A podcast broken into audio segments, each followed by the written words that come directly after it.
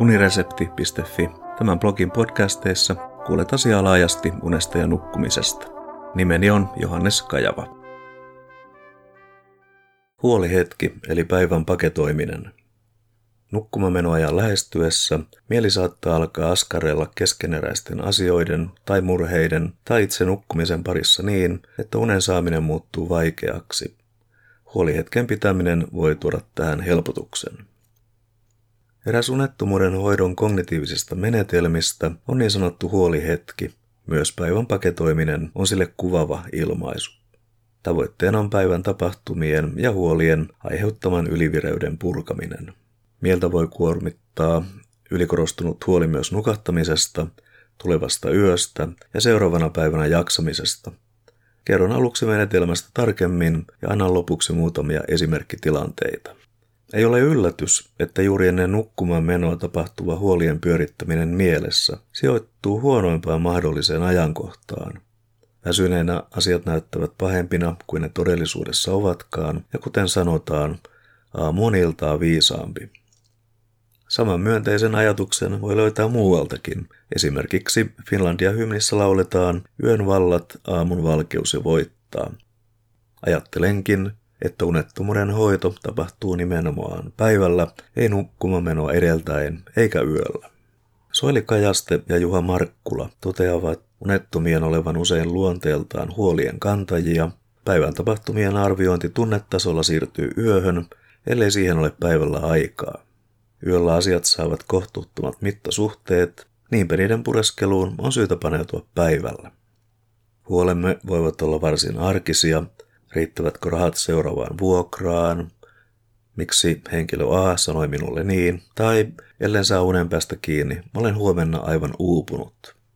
Loppuillan sijaan näitä asioita pitäisi ratkoa aiemmin illalla tai seuraavana päivänä, laskea miten rahat riittävät, kysyä henkilö Aalta mitä hän tarkoitti ja ajatella, että tänään väsyttää, mutta ensi yönä nukun varmasti paremmin. Ongelmana tässä on se, että huolteen pyörittäminen mielessä nostaa vireystasoa, joka on vastoin nukahtamisen edellytystä, levollista kehon ja mielen tilaa.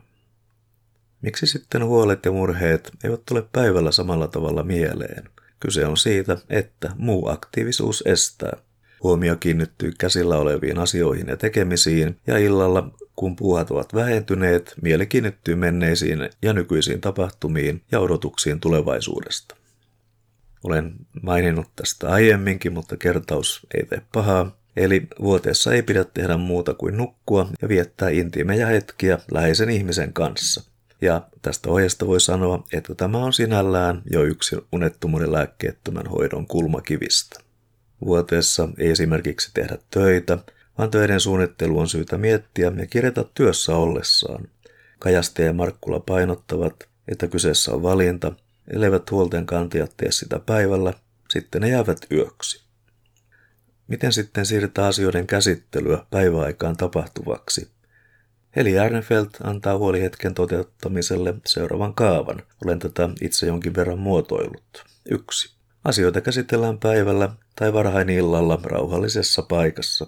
Aikaa käytetään 15-30 minuuttiin päivässä, mutta alussa aikaa voi tarvita enemmän.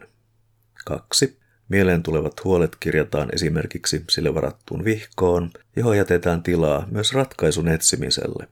Esimerkiksi, miksi tämä huoli on tärkeä, mitä merkitsee, jos se toteutuu, mitä asian ratkaiseminen vaatii, voiko siihen pyytää apua ja voiko asiaa tarkastella toisesta näkökulmasta.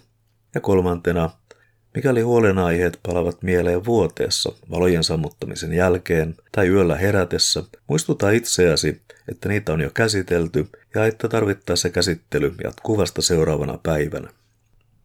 Tiedetään se, että huolten käsitteleminen kirjoittamalla jäsentää ajattelua paremmin kuin niiden märehtiminen mielessä. Tässä muutamia esimerkkejä huolista ja niiden ratkaisuista.